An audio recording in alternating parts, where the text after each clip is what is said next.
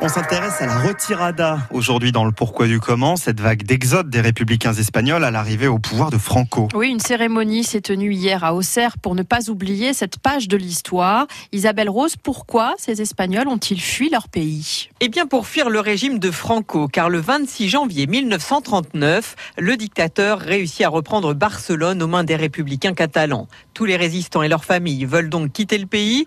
Le gouvernement français ouvre sa frontière dans un premier temps aux civils, puis ensuite aux combattants républicains.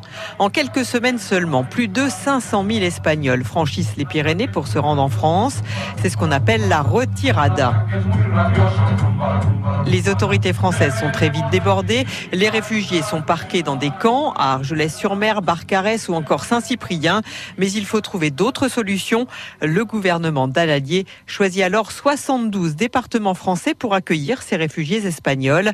Le département de Lyon en fait partie. Et combien d'Espagnols sont arrivés dans le département, Isabelle? Eh bien, on estime qu'environ 1500 réfugiés sont arrivés dans un premier temps dans le département, essentiellement des femmes avec leurs enfants placés dans une trentaine de communes volontaires.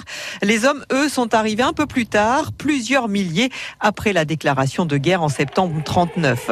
Notez que deux ans auparavant, en 1937, plusieurs villages de Lyon, dont Migène, Tonnerre ou Joigny, avaient déjà fait preuve de solidarité puisqu'ils avaient accueilli 500 enfants basques âgés de 6 à 14 ans envoyés temporairement par leurs parents pour les sauver des bombardements.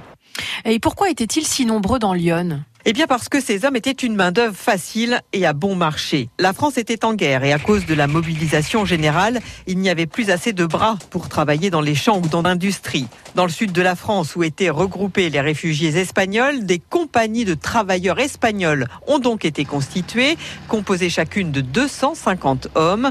16 ont été envoyés dans Lyon entre septembre 39 et mai 40, soit près de 4000 hommes. Une large majorité de ces travailleurs espagnols a permis de construire par exemple l'usine d'aviation souterraine de Cravant ou encore l'atelier de chargement d'obus de Saint-Florentin. Les autres ont effectué des travaux agricoles, travaillé dans les bois ou l'artisanat, notamment dans l'Auxerrois. Isabelle Rose dans le pourquoi du comment à retrouver sur notre site internet. C'est Capucine Fray que nous, nous allons retrouver d'ici quelques instants. On n'arrête pas le progrès. Chaque jour, on vient vous expliquer ces inventions, ces créations qui ont changé euh, notre vie et qui ont changé aujourd'hui la langue française. On va parler de l'Académie française. France Bleu